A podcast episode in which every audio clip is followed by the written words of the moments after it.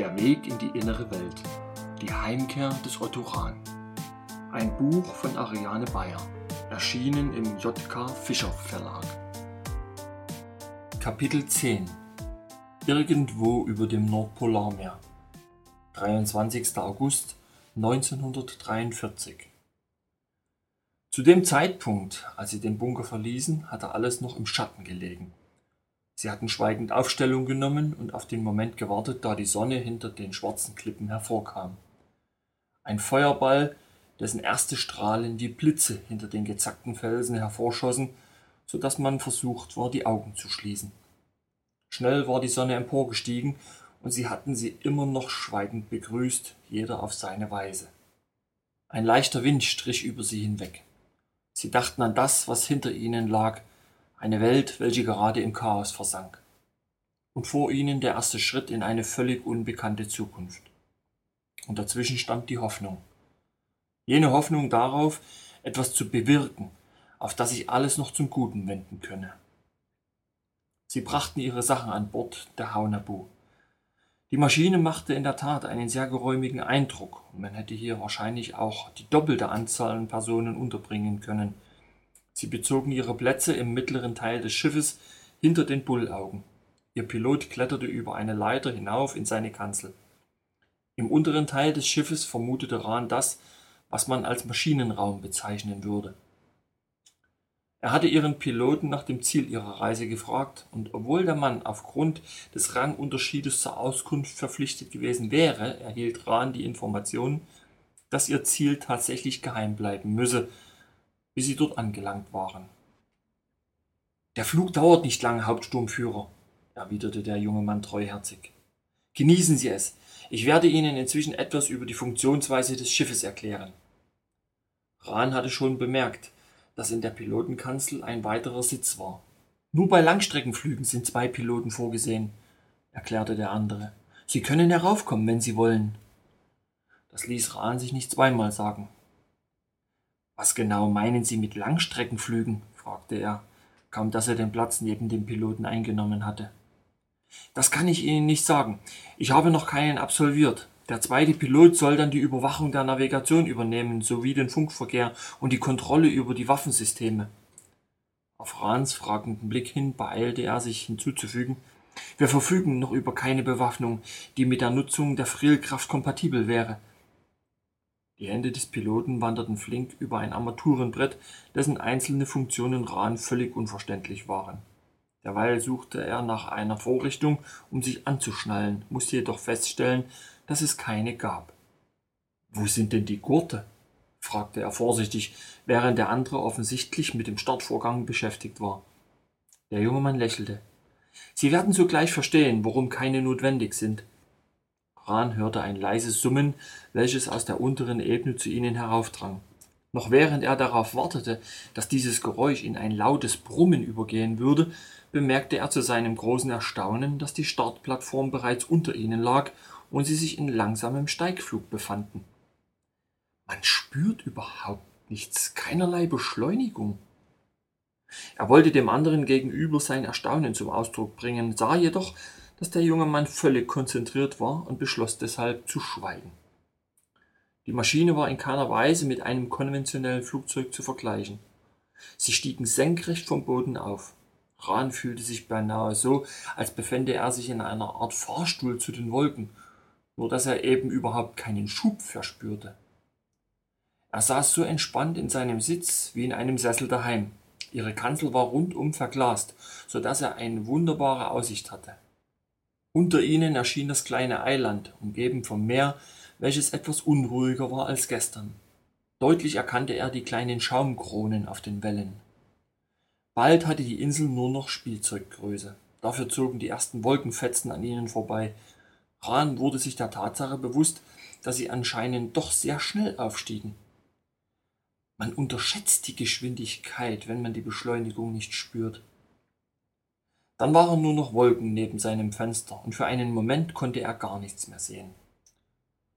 Doch währte dies nicht lang. Innerhalb kürzester Zeit durchbrachen sie die Wolkendecke immer noch im Senkrechtstart. Dann blickte er auf ein unendliches Wolkenmeer hinab. Darüber strahlend blauer Himmel und eine weiße Sonne. Wir haben unsere Flughöhe erreicht, informierte ihn der Pilot, und bevor Rahn etwas dazu sagen konnte, machte er ein paar Handgriffe und plötzlich rasten sie über das Wolkenmeer davon. Das ging so schnell, dass Rahn unwillkürlich die Augen schloss, weil er befürchtete, ihm könne sonst schwindelig werden. Er spürte jedoch immer noch nichts. Deswegen öffnete er die Augen wieder, um sich davon zu überzeugen, dass er sich nicht geirrt hatte.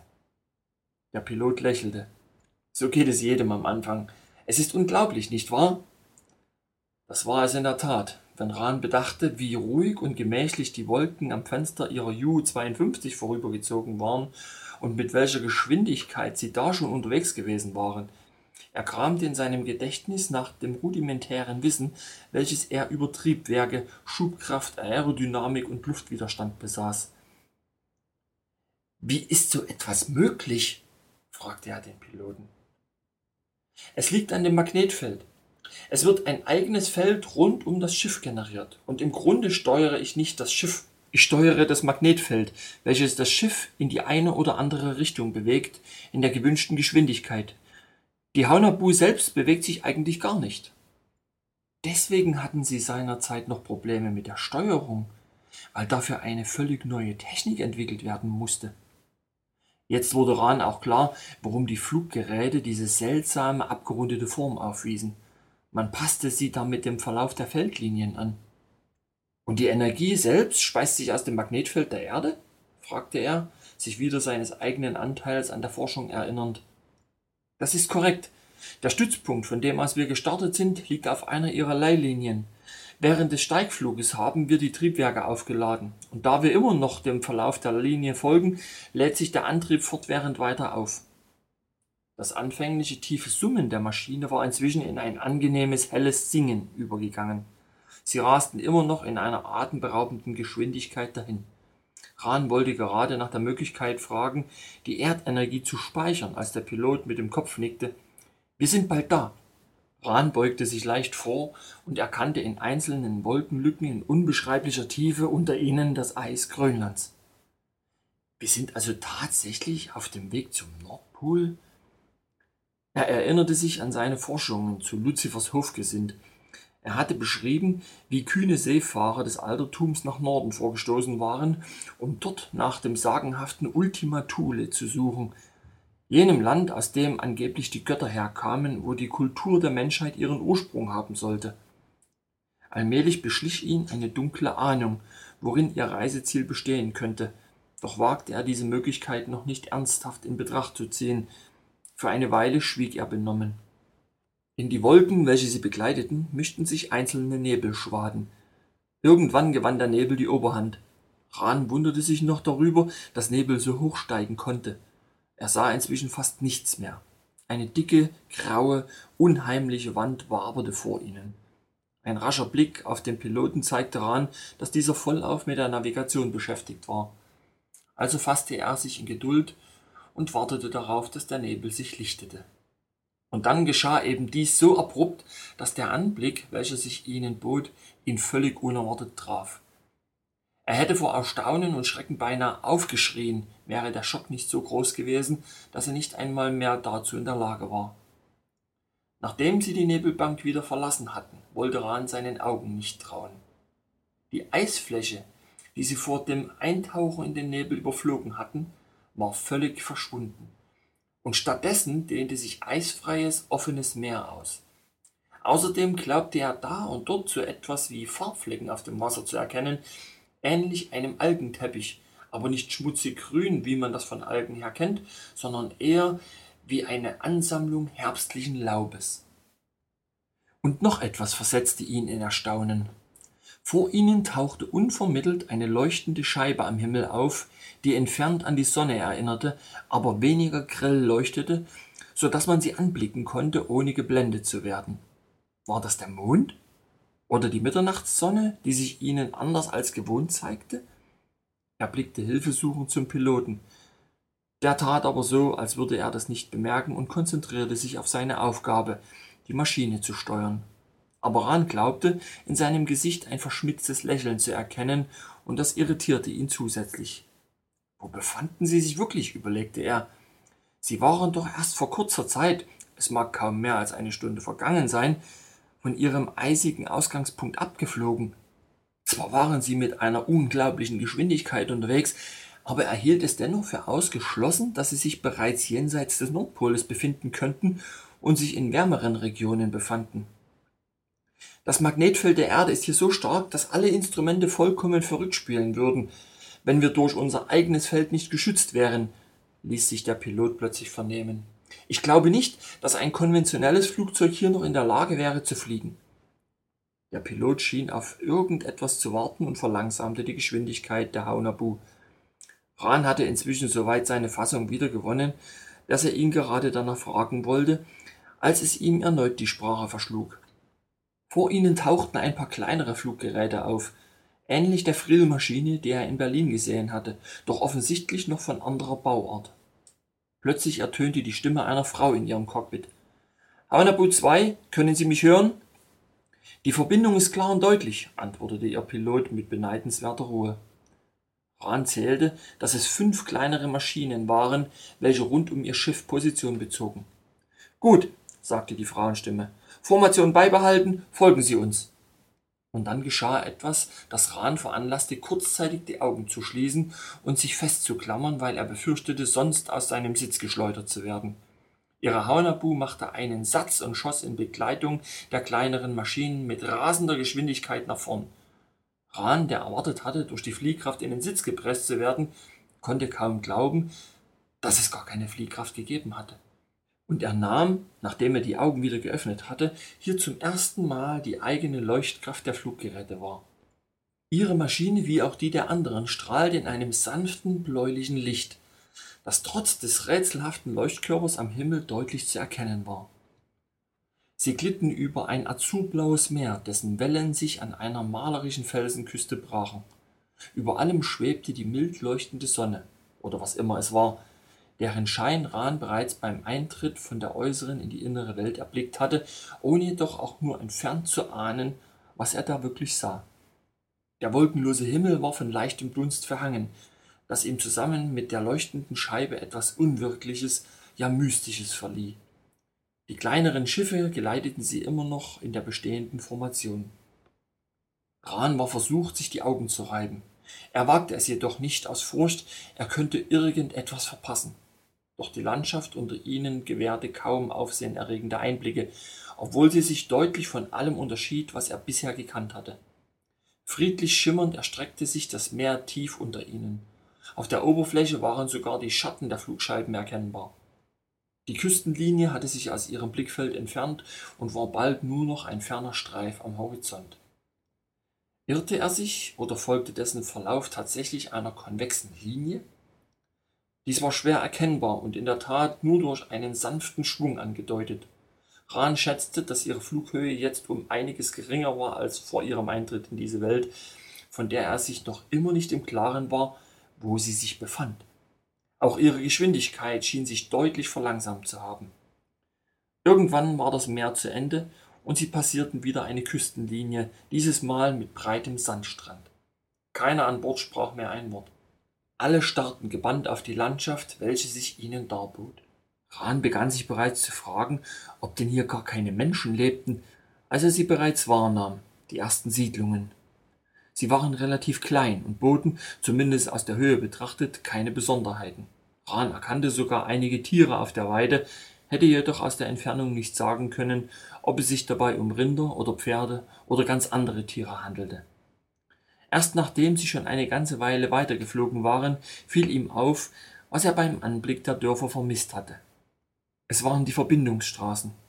Zwar hatte er ein paar Feldwege wahrgenommen, doch fehlte offensichtlich das, was man als Verkehrsnetz bezeichnet hätte. Später überflogen sie dichte Wälder, noch später etwas, was man eine Savanne nennen konnte. Hier sah er am Horizont auch etwas, das wie eine Herde sehr großer Tiere wirkte. Doch war es leider zu weit weg, als dass er es genau hätte bestimmen können. Danach erreichten sie wieder Gegenden, welche offenbar dichter besiedelt waren. Immer öfter überflogen sie jetzt kleinere Ortschaften. Größere Städte schienen sie jedoch absichtlich zu meiden. Dann und wann erblickte Rahn die glitzernde Silhouette einer solchen Metropole am fernen Horizont.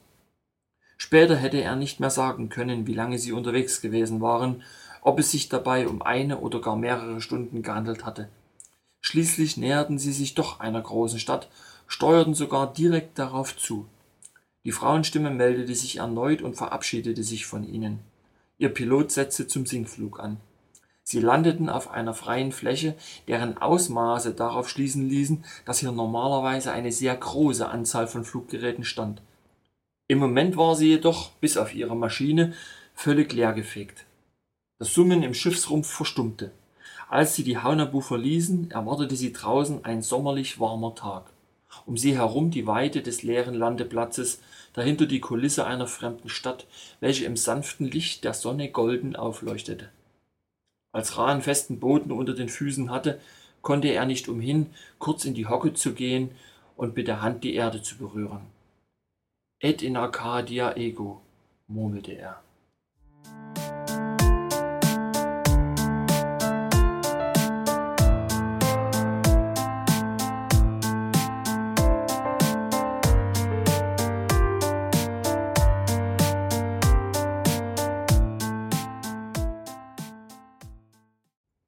Rahn wanderte durch die Straßen einer goldenen Stadt in einem fremden Land unter der Erdoberfläche, wie er inzwischen begriffen hatte, welches aber eigentlich gar nicht existieren dürfte.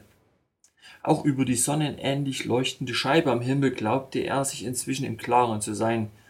Wenn er sich tatsächlich im Innern der Erde befand, müsste es sich um den glutflüssigen Erdkern handeln, von dem die Oberirdischen aber eine ganz andere Vorstellung haben.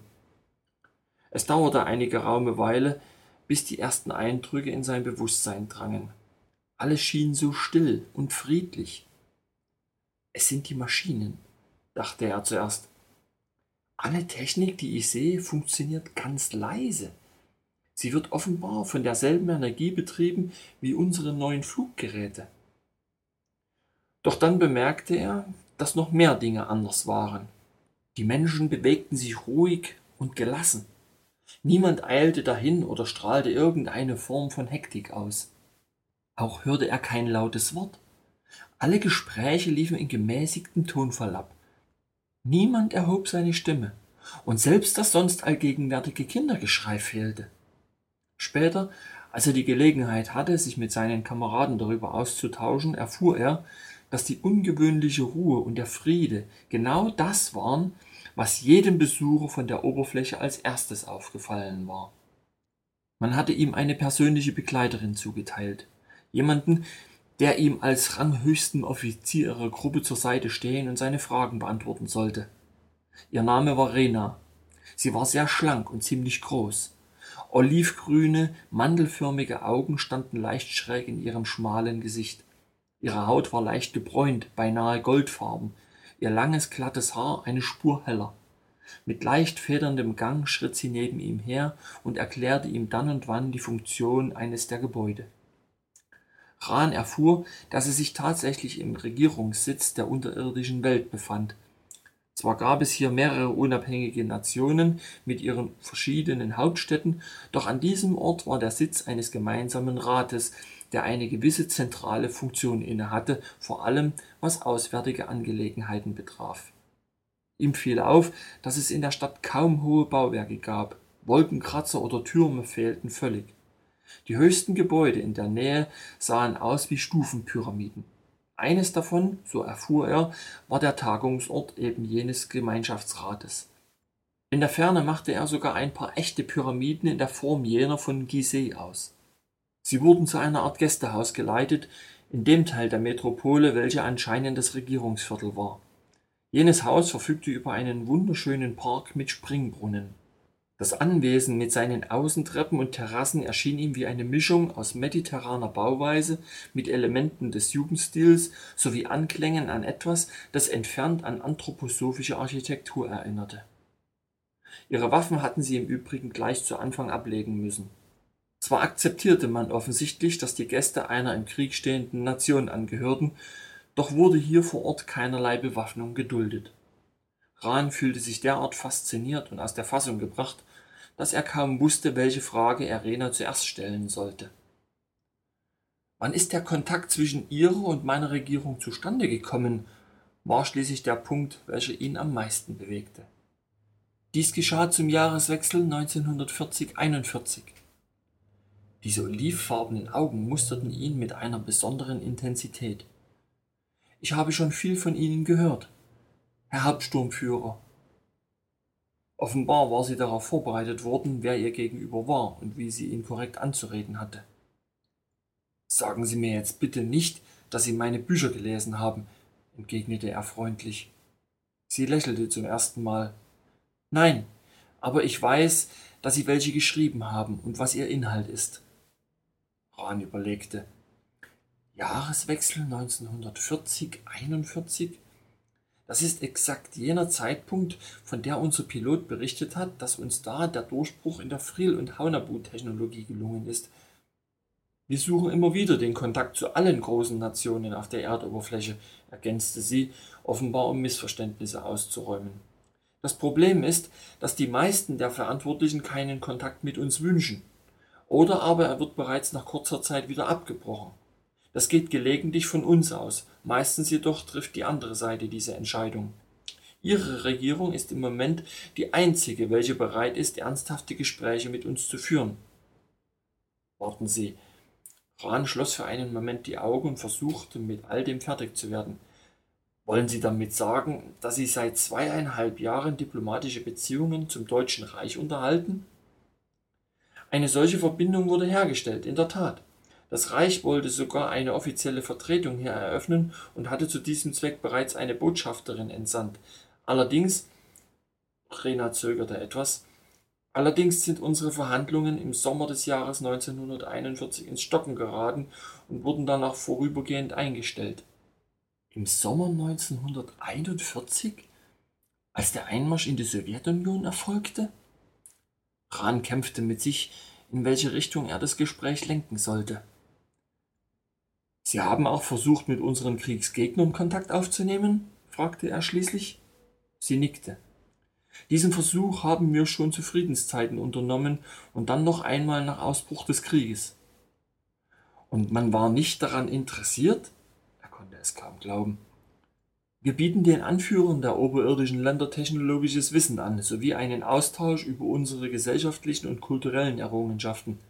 Meistens sind sie jedoch der Ansicht, dass gerade in den letztgenannten Bereichen keinerlei Veränderungen notwendig sind, was aus unserer Sicht einen großen Fehler darstellt. Im Grunde kann man es so zusammenfassen, dass die Menschen auf der Oberfläche zwar an unserer Technologie interessiert sind, jedoch nicht die Bereitschaft besitzen, jene gesellschaftliche Entwicklung zu vollziehen, welche unerlässlich ist, um diese Technologie in der richtigen Art und Weise zu nutzen. Was bedeutet das konkret? fragte er obwohl er die Antwort bereits ahnte. Wir machen ihnen klar, dass wir zwar bereit sind, den technologischen Fortschritt ihres jeweiligen Landes zu fördern, dass wir jedoch auch eine bestimmte Gegenleistung erwarten. Und diese betrifft vor allem gesellschaftliche Reformen, welche durchzuführen keine dieser Regierungen bis jetzt willens oder imstande war.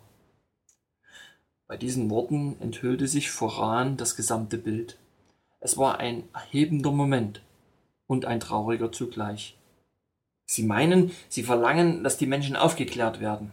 Eine Aufklärung, welche die Vorbedingung zur Freiheit ist. Keine Geheimnisse mehr, keine Absprachen hinter den Kulissen, keine Manipulation. Und sie verlangen eine Abschaffung all jener Systeme, welche die Unterdrückung der Menschen ermöglichen, vom Finanzsystem bis zu den weltanschaulichen und religiösen Doktrinen, durch welche die Leute bevormundet und gesteuert werden. Aber genau das will natürlich niemand aufgeben, weil die Herrschenden befürchten müssen, dass ihnen dadurch ihre Machtbasis verloren geht. Plötzlich lag alles deutlich vor ihm. Warum jener jahrtausendealte Kampf tobte, in der das Wissen darum, dass es auch eine andere Welt gab und ein anderes Leben möglich war, mit aller Gewalt unterdrückt wurde. Sie lächelte wieder und schüttelte leicht den Kopf. In ihren Augen las er Anteilnahme. Es geht noch viel weiter, als Sie denken. Eure ganze Gesellschaft, die Art, wie ihr aufwachst, erzogen und geprägt werdet, das alles müsste aus unserer Sicht tiefgreifenden Veränderungen unterzogen werden. Selbstverständlich liegt es uns fern, euch unsere Sichtweise der Dinge aufzuzwingen. Das alles betrifft wichtige Entwicklungsschritte, welche die Menschen selbst durchleben müssen. Es ist jedoch eine Tatsache, dass euer Verhalten die Welt, in der ihr lebt, nachhaltig beeinflusst. Im Moment herrscht bei uns die Befürchtung, dass die Völker auf der Oberfläche in eine falsche Richtung abdriften. Was genau meinen Sie damit? Rahn wusste natürlich, dass es mit dem Wertesystem der Gesellschaft, welcher er entstammte, nicht zum Besten stand. Ich möchte Ihnen ein Beispiel geben aus einem Bereich, mit dem Sie schon vertraut sind. Ihr nutzt bereits jene Energie, die ihr Frillen nennt, um euch fortzubewegen. Und ihr wisst, dass jene Energie frei zugänglich ist, keinen Lärm verursacht und auch sonst keine schädlichen Nebenwirkungen hat. In eurer Alltagswelt jedoch werden nach wie vor andere Energiequellen verwendet, überwiegend solche, welche aus toten Materialien bestehen. Materialien, welche früher einmal Leben in sich hatten. Sie reden von Kohle, Erdöl und dergleichen? Das ist richtig. All diese Stoffe stellen die Überreste von Lebewesen dar, welche einmal existiert haben. Eure Kohle waren die früheren Urwälder. Das Erdöl entstammt den Körpern von Tieren und Menschen, welche vor langer Zeit ihr Leben verloren haben. Ihr nehmt deren Überreste und verbrennt sie in euren Hochöfen und Motoren.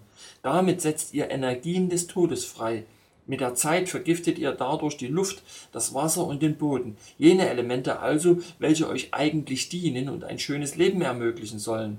Aber ihr vergiftet auch eure Seelen und macht dadurch ein harmonisches Miteinander zwischen den Menschen auf die Dauer unmöglich.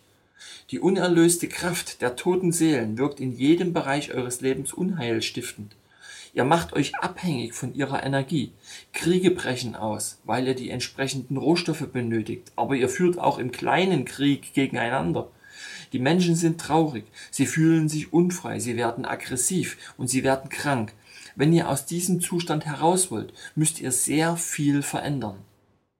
Ran sah sie nachdenklich an. Es taten sich Dimensionen vor ihm auf, mit denen er gar nicht gerechnet hatte. Sie gehen davon aus, dass alles miteinander zusammenhängt. Wenn wir die falschen Energiequellen nutzen, hat das auch schädliche Auswirkungen auf unser Zusammenleben. Sie nickte. In unserem Weltverständnis stehen sämtliche Bereiche der menschlichen Existenz zueinander in Beziehung. Es ist nicht möglich, auch nur einen Aspekt davon auszunehmen. Wenn ihr eure Probleme lösen möchtet, müssen in allen Bereichen Veränderungen stattfinden. Ansonsten wird keine Lösung wirklich funktionieren oder in ihrer Auswirkung von anhaltender Dauer sein. Diese Aussage machte ihn betroffen. Aber wir haben auch die Friel-Energie entwickelt, meinte er endlich.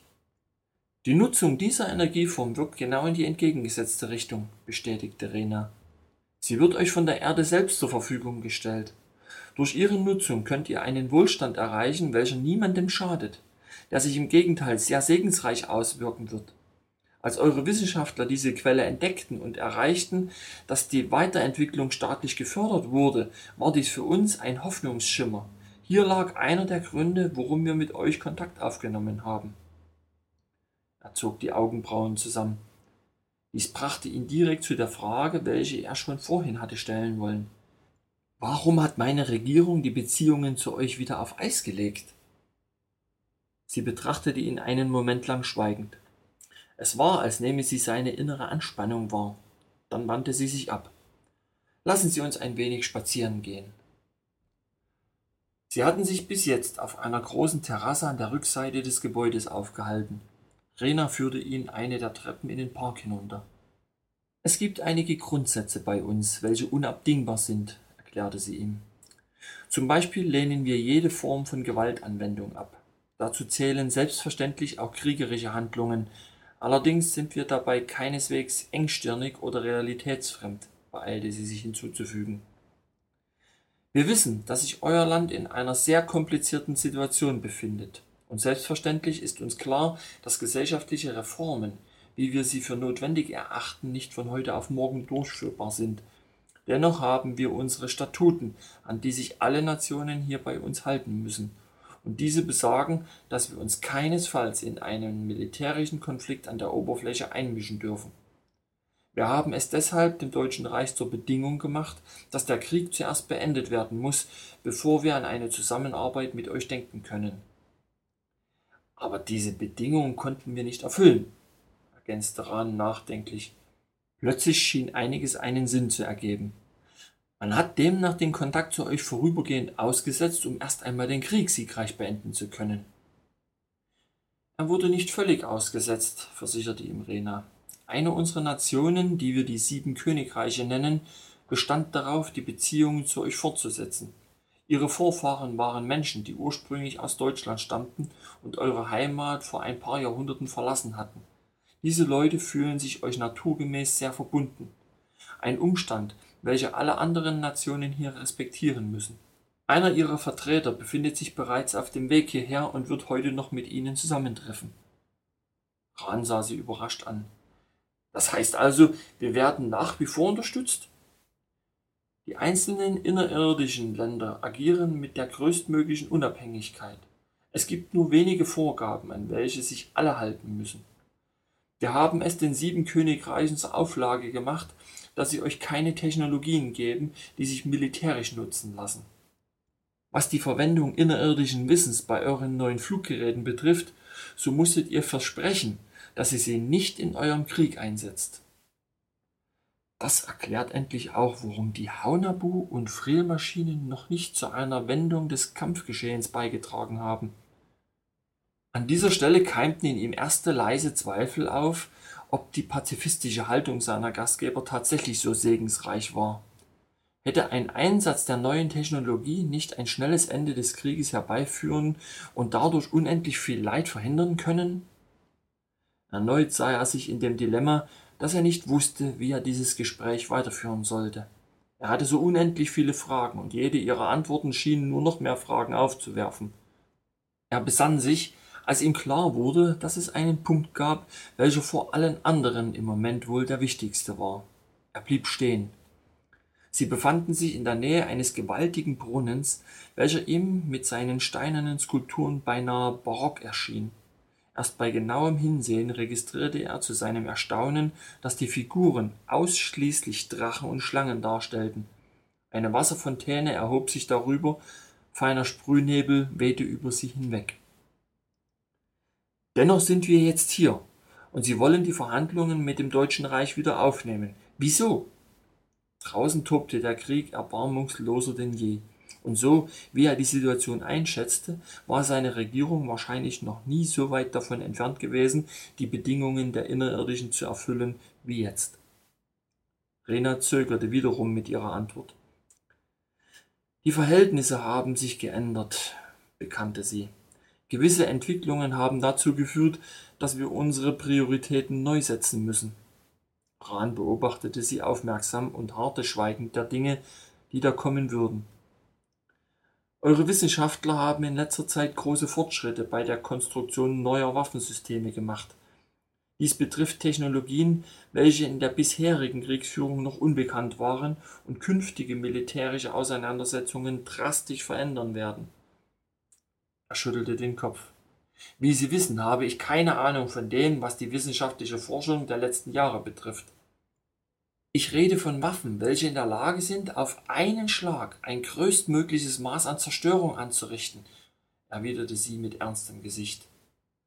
Er betrachtete sie ein wenig ungläubig. Meine Leute verfügen über derartige Waffen? Einiges davon befindet sich noch im Anfangsstudium der Entwicklung.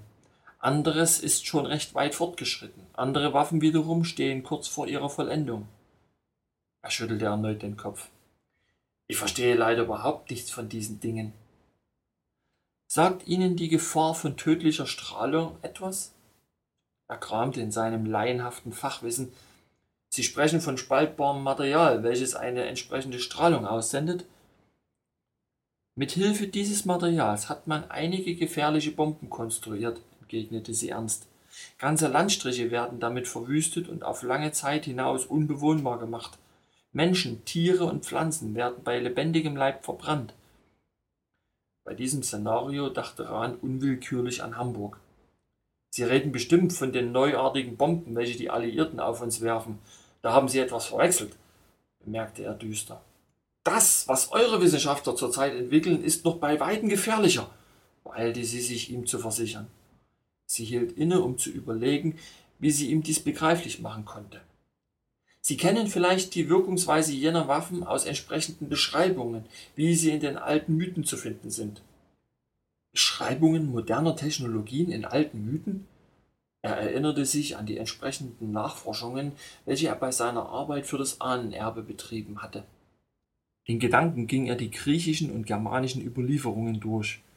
Was Ragnarök oder die Titanenschlacht betraf, so gab es da einiges, was, wenn man die Schlachtenbeschreibungen ernst nehmen wollte, durchaus futuristisch anmutete.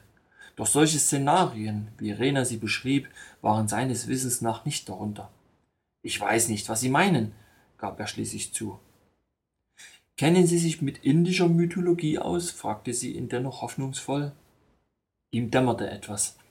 Mit der entsprechenden Materie hatte er sich zwar erst gegen Ende seiner Forschungen befasst, dennoch erinnerte er sich an dieser Stelle dunkel an eine bestimmte Legende.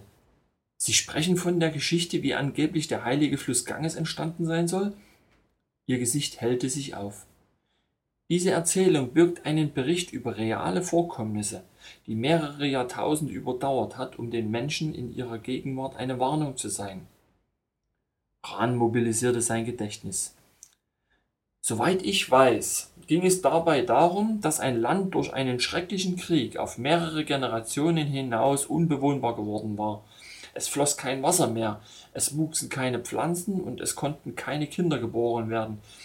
Der König jener Nation wusste, dass er zuerst die Seelen seiner in jenem Krieg getöteten Vorfahren erlösen musste, um das Land wieder bewohnbar zu machen. Zu diesem Zweck bat er die Flussgöttin Ganga um Hilfe. Wenn diese Waffen eingesetzt werden, hinterlassen sie eine tödliche Strahlung, welche das Wachstum und die Entwicklung von Mensch, Tier und Pflanze zerstört. Alles, was in ihre Nähe kommt, wird mit Krankheit geschlagen und zu einem langsamen, qualvollen Sterben verurteilt. Und meine Leute verfügen über derartige Waffen? wiederholte er. Er konnte es kaum fassen. Das sind jene Technologien, von denen ich sagte, dass sie kurz vor ihrer Vollendung stehen. Aber das bedeutet ja, meinte er mit plötzlicher feuriger Überraschung, dass sie noch eine Chance haben, den Krieg zu gewinnen. Rena sah ihn mit großen Augen an. Aber Herr Hauptsturmführer, haben Sie es denn nicht begriffen? Diese Waffen sind unglaublich gefährlich. Was ich vorhin über die schädlichen Auswirkungen der Nutzung toter Energiequellen sagte, gilt in einem noch weitaus größeren Maße für die Freisetzung dieser Strahlungsenergie. Es heißt nicht umsonst in der Überlieferung, dass der König erst die Seelen seiner beim Einsatz dieser Waffe verbrannten Vorfahren erlösen musste, bevor er sein Land heilen konnte. In der Tat handelt es sich dabei nicht nur um eine Verbrennung der Körper, sondern auch um eine Verbrennung der Seelen. Diese werden so stark geschädigt, dass sie nicht in den normalen Kreislauf von Tod und Wiedergeburt eintreten können. Sie bleiben als Schattenwesen an den Ort des Geschehens gebunden und machen dort jedes Leben unmöglich. Diese selbstverständliche Verbindung von wissenschaftlicher und spiritueller Argumentation muss ich mich erst noch gewöhnen, dachte Rahn. Und diese neue Waffentechnologie ist der Grund, aus welchem Sie erneut den Kontakt zu meiner Regierung gesucht haben? wollte er wissen. Die Kriege, welche während der letzten Jahrtausende auf der Oberfläche geführt wurden, haben uns in ihren Auswirkungen nicht betroffen. Sie gingen uns nichts an. Das war einer der Hauptgründe, aus denen wir uns niemals eingemischt haben. Doch das hat sich geändert, weil der Einsatz jener neuen Waffen auch Auswirkungen auf euch hätte? Rahn fühlte sich etwas ernüchtert. In seiner schriftstellerischen Vorstellungskraft hatte er das sagenhafte Arkadien immer als ein Land voller Idealisten gesehen. Und nun meinte er zu erkennen, dass es sich hier im Grunde auch nur um Leute handelte, welchen es lediglich darum ging, ihre eigenen Interessen zu wahren. Das ist mit ein Grund. Ja. Rena hielt den Kopf leicht schräg und musterte ihn erneut intensiv. Es gibt jedoch noch einen anderen, setzte sie hinzu. Ich habe Ihnen davon erzählt, dass eure Wissenschaftler verschiedene neue Waffen entwickelt haben. Eine andere ist noch um einiges mächtiger und gefährlicher als jene Strahlungswaffen. Ihr Einsatz hätte in jedem Fall eine sehr direkte Auswirkung, auch auf uns. Rahn fühlte bei all diesen schier unglaublichen Informationen, wie eine unterschwellige Verzweiflung in ihm aufstieg. Er schüttelte wieder den Kopf. Wie schon gesagt, ich habe keine Ahnung von diesen Dingen. Wie Sie vielleicht wissen, habe ich die letzten viereinhalb Jahre im Exil verbracht. Und davor war ich auch nur Schriftsteller und Geschichtsforscher ohne einen blassen Schimmer von irgendwelchen geheimen Waffenprojekten. Jenes eine Gesetz besagt, dass wir uns nicht in einen bewaffneten Konflikt an der Oberfläche einmischen dürfen, fuhr sie ungerührt fort.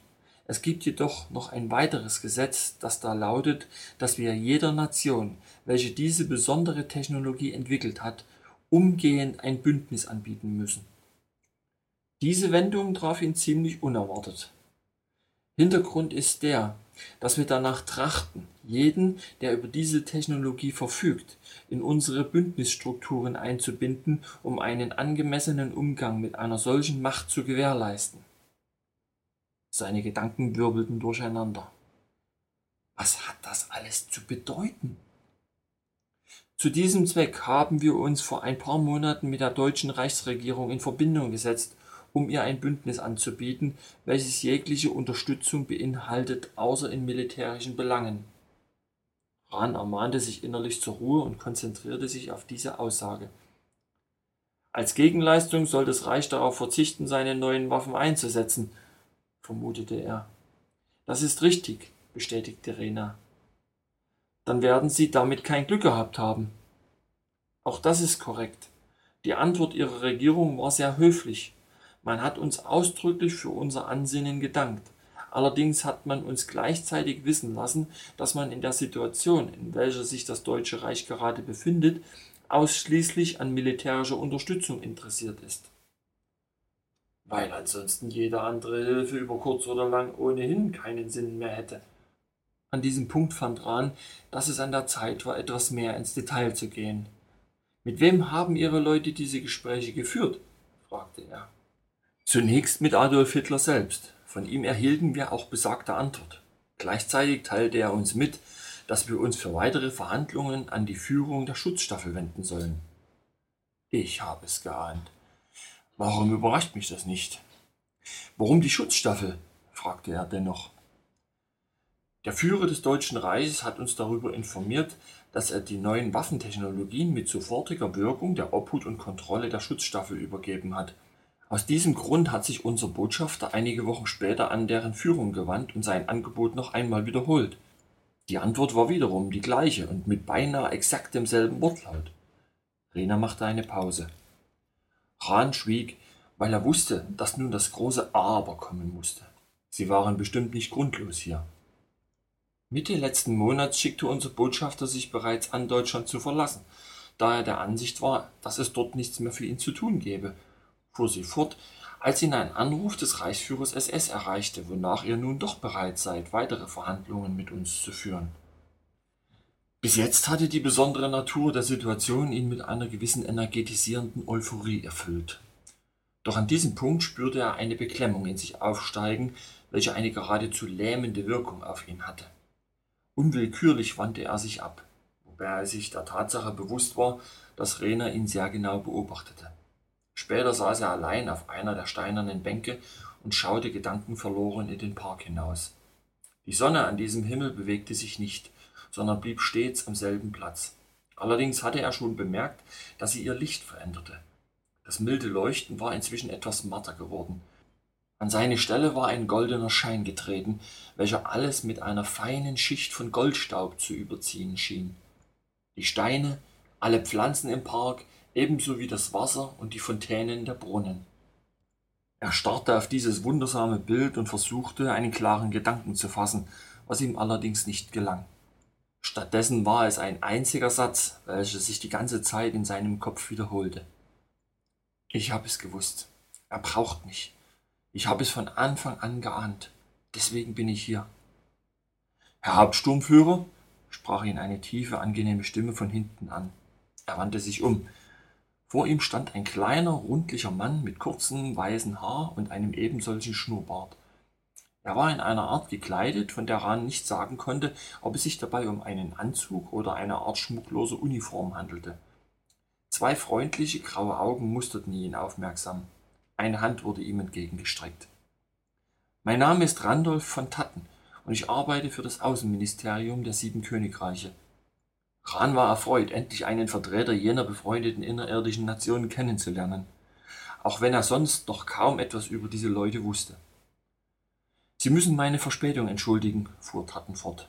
Wir hatten erst morgen mit Ihnen gerechnet. Dann treffen nämlich die anderen Mitglieder Ihrer Delegation ein. Es ist demnach wahr? Es wird tatsächlich Verhandlungen über ein Bündnis mit dem Deutschen Reich geben? Das ist richtig. In drei Tagen tritt der Gemeinschaftsrat zusammen. Es wird eine Anhörung stattfinden und danach wird die Entscheidung fallen. Rahn begann unruhig auf der Terrasse auf und ab zu gehen. Sagen Sie mir bitte ganz offen, was für Aussichten wir haben, bat er. Der ältere Herr betrachtete ihn mit ernstem Gesicht. Es wird Sie kaum überraschen zu hören, dass es Nationen bei uns gibt, welche Gegner eines solchen Bündnisses sind.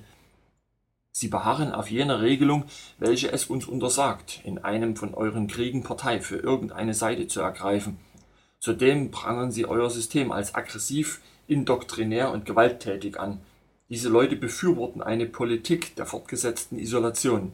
Sie befürchten, dass sonst der Funke der Aggression unsere friedliche Gesellschaft infizieren könnte Sie sind dafür, den Kontakt mit euch sofort wieder zu beenden.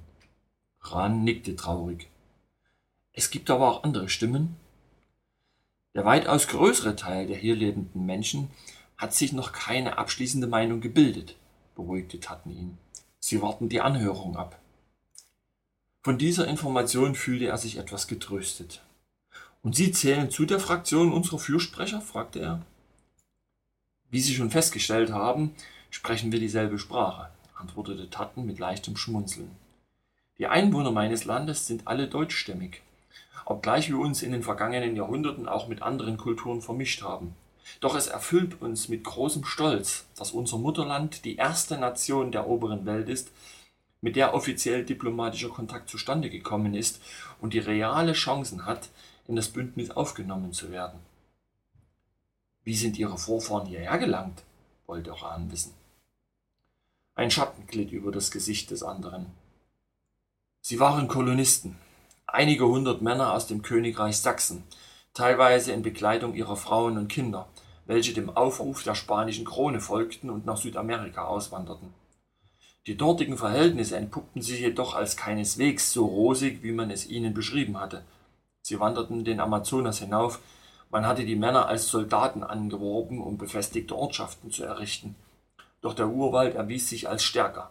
Sie wurden immer wieder von Indianerstämmen angegriffen, welche ihre Heimat gegen die Eindringe verteidigten und ihnen alsbald sowohl den Nachschub als auch den Rückweg abschnitten. Meine Vorfahren waren gezwungen, sich in den Dschungel zurückzuziehen, um den fortwährenden Angriffen auszuweichen. Viele verloren ihr Leben, und die Situation besserte sich erst, als sie die Berge erreichten. Dort fanden sie in einem weit verzweigten Höhlensystem Unterschlupf. Sie erholten sich und begannen alsbald auf die Jagd zu gehen und Ackerbau zu betreiben.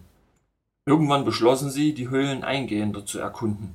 Auf diese Weise fanden sie später den Eingang in die innere Welt. Das klingt unglaublich faszinierend, meinte Rahn.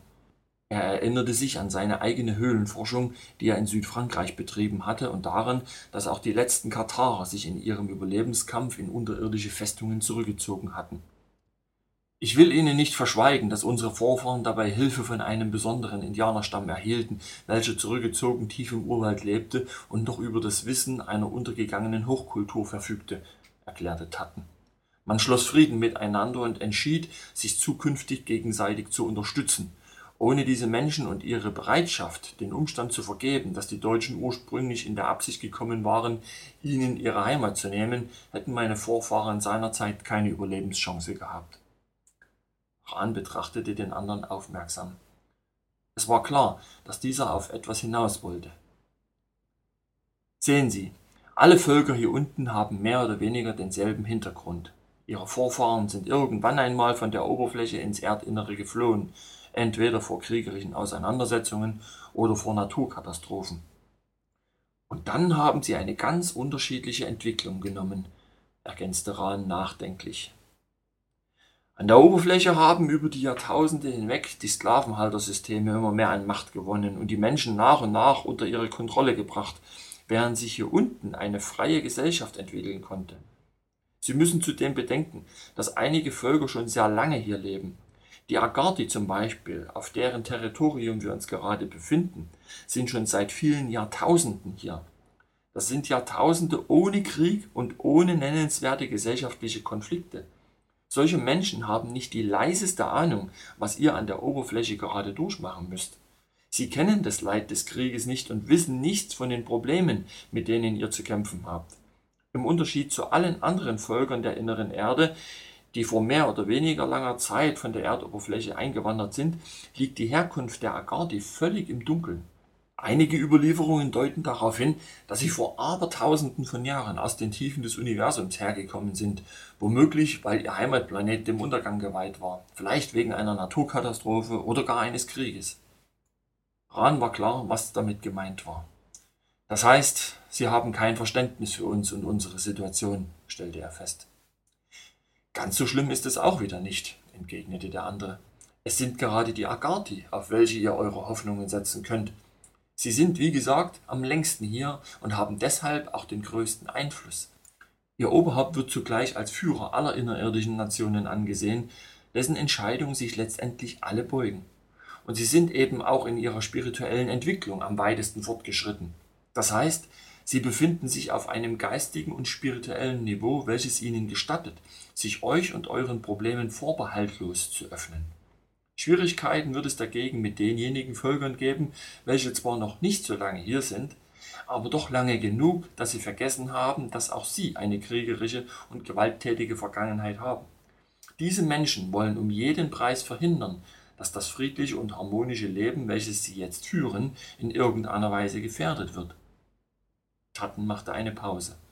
Ran nickte zum Zeichen, dass er die Problematik begriffen hatte. Das ist auch der Grund, warum ich Ihnen all das über meine Vorfahren erzählt habe, fuhr Tatten fort. Sie müssen nämlich wissen, dass wir normalerweise nicht gerne darüber sprechen. Unsere Vorgeschichte ist ein dunkles Kapitel, auf das wir nicht stolz sind. Die Kolonisierung des amerikanischen Kontinents war ein groß angelegtes Verbrechen, an welchem meine Leute ihren Anteil hatten. Die Urbevölkerung wurde gezielt physisch vernichtet, die Naturwunder, welche man vorfand, zerstört und ausgebeutet. Als meine Vorfahren in den Dschungel getrieben wurden, ernteten sie damit den Lohn dafür, dass sie mit bösen Absichten in dieses Land gekommen waren, obwohl ihnen dies wahrscheinlich nicht einmal bewusst gewesen war. Überlebt haben sie schließlich nur deshalb, weil sie in der Lage waren, einen notwendigen Entwicklungsschritt zu vollziehen. Sie schlossen Frieden mit den Indianern und akzeptierten deren Recht auf ein Leben in Freiheit in ihrer angestammten Heimat. Infolgedessen waren sie später auch in der Lage, sich in die Lebensgemeinschaft der inneren Welt friedlich zu integrieren. Tatten hatte die Hände auf die steinerne Brücke gestützt und ließ nun seinerseits den Blick über die sonnendurchflutete Parklandschaft schweifen. Unsere Nation ist die mit Abstand jüngste hier.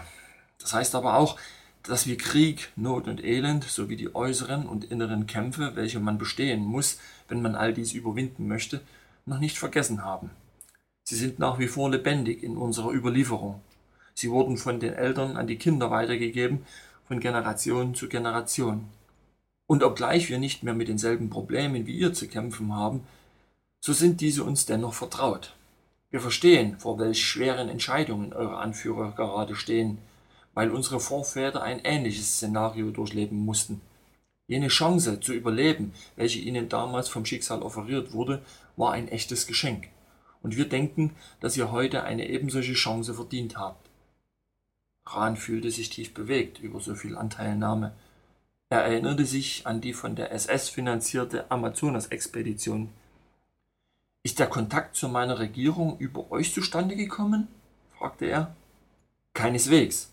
Eure erste Delegation gelangte über die südliche Polarregion zu einer der Städte unter dem Eis. Rahn zog überrascht die Brauen hoch. Dann war die Kontaktaufnahme ein Ergebnis der Antarktisforschung, welche von Hermann Göring gefördert wurde? Das ist richtig. Sobald wir erfahren hatten, dass offizielle Vertreter des Deutschen Reiches zu Gast in der inneren Welt sind, haben wir sie zu uns eingeladen und ihnen unsere Protektion angeboten. Rahn lehnte sich ebenfalls gegen die Brüstung. Das Gespräch mit Hatten hatte zusehends zu seiner Beruhigung beigetragen. Wie viele Besuche von meinen Leuten hat es bei euch gegeben? Zwei. Das darauffolgende Zusammentreffen hat im Amazonasgebiet stattgefunden, an jenem Zugang zur inneren Welt, den immer noch wir kontrollieren. Und bei diesem Treffen ist es zu einem technologischen Wissenstransfer gekommen. Gleichzeitig wurde aber auch das Reich über jene Bedingungen informiert, welche einzuhalten unerlässlich sind, damit es zu einer weiteren Zusammenarbeit kommen kann. Rahn konnte sich nur zu gut vorstellen, worin diese Bedingungen konkret bestanden hatten. Tatten nickte. Wir waren wirklich sehr betrübt darüber, dass diese Verhandlungen in der Folgezeit wieder unterbrochen wurden. Eine eurer Vorgaben lautete, dass der Krieg zunächst beendet werden muss. Inzwischen hatte Rahn Gelegenheit gehabt, die Ereignisse des Jahres 1941 zu rekapitulieren. Dass Reichsminister Hess seinerzeit nach England geflogen ist, um vor Ort Friedensgespräche anzubieten, hatte nicht zufällig etwas damit zu tun? Über die Vorgänge innerhalb eurer Regierung kann ich Ihnen leider keine Auskunft geben, erklärte Tatten zurückhaltend. Das ist schon beinahe ein Jahr. Wer hat die Verhandlungen mit euch geführt? wollte Rahn wissen. Der Reichsführer SS. Himmler war bei euch? Rahn riss die Augen auf. Er hat die Delegation beide Male begleitet. Das überrascht mich jetzt doch. Rahn schaute in den Park hinaus und dachte nach. In das goldene Licht mischten sich einige rote und violette Töne. Es war nur entfernt vergleichbar mit einem Sonnenuntergang an der Erdoberfläche, doch die Farben waren wunderschön. Wenn Sie Himmler hierher nach Arkadien schicken, zeigt dies, wie wichtig Ihnen dieser Kontakt ist. Gleichzeitig erschien eine steile Falte auf seiner Stirn. Etwas scheint Ihnen gerade Sorgen zu bereiten, vernahm er Tattens Stimme neben sich. Nun, Heinrich Himmler ist nicht gerade der Mann für die Öffentlichkeitsarbeit. Ich vermute, das soll bedeuten, dass das Projekt von vornherein als streng geheim geplant war. Rahn machte eine Pause. Ich denke jedoch, dass all das hier, er machte eine ausladende Handbewegung, so wichtig ist, dass das Volk darüber informiert werden sollte. Das heißt, wenn es nach mir ginge, dann sollte das Volk sogar mit darüber entscheiden, wie mit diesem Kontakt weiterhin umgegangen werden soll. Aber das ist nur meine eigene bescheidene Meinung. Wie Sie wissen, hat meine Regierung da ihre eigenen Ansichten. Der andere schüttelte den Kopf. Wie schon gesagt, die inneren Vorgänge bei euch gehen uns nichts an. In dem Moment, wo Hitler es offiziell macht, kann er nicht mehr zurück. Das heißt, es ist kein gutes Zeichen, wenn er Himmler schickt. Das bedeutet, die Sache ist absolut geheim und soll es auch bleiben. Wahrscheinlich weiß es nicht einmal der Rest der Regierung oder nur einige wenige ausgewählte Leute. Eigentlich hatte Rahn erwartet, in dieser Nacht nicht schlafen zu können. In seinem Kopf harrten so viele neue Informationen darauf, dass er sie verarbeitete. Dennoch fiel er in einen tiefen und entspannenden Schlaf, wie er ihn seines Wissens nach schon seit Jahren nicht mehr genossen hatte. Die Sonne Arkadiens hatte sich so weit verdunkelt, dass sie nur noch als schwach violett leuchtende Scheibe am Nachthimmel erkennbar war. Rahn verglich dies mit schwachem Mondschein auf der Erdoberfläche, abgesehen von der völlig anderen Farbe des irdischen Mondes. Und außerdem sinnierte er darüber, auf welchem Phänomen es beruhte, dass es auch hier eine Art Tag- und Nachtrhythmus gibt, obwohl sich der Erdkern, dass es sich um diesen handelt, davon war er inzwischen überzeugt, immer an derselben Stelle, nämlich im Erdmittelpunkt befindet. Und wie kommt es, dass sich dieser regelmäßig zur gleichen Zeit verdunkelt? Er nahm sich vor, diese Fragen bei nächster Gelegenheit zu klären. Durch das geöffnete Fenster strömte milde, erfrischende Luft. Von weitem vernahm er das Rauschen der Brunnen. Kurz vor dem Einschlafen vermeinte er sogar, das Zwitschern einer Nachtigall gehört zu haben. Aber da war er schon eingeschlummert. Insgesamt war er einerseits zu erschöpft, andererseits zu belastet von den Problemen, welche er mitgebracht hatte als dass es ihm möglich gewesen wäre, die paradiesischen Zustände hier entsprechend zu würdigen.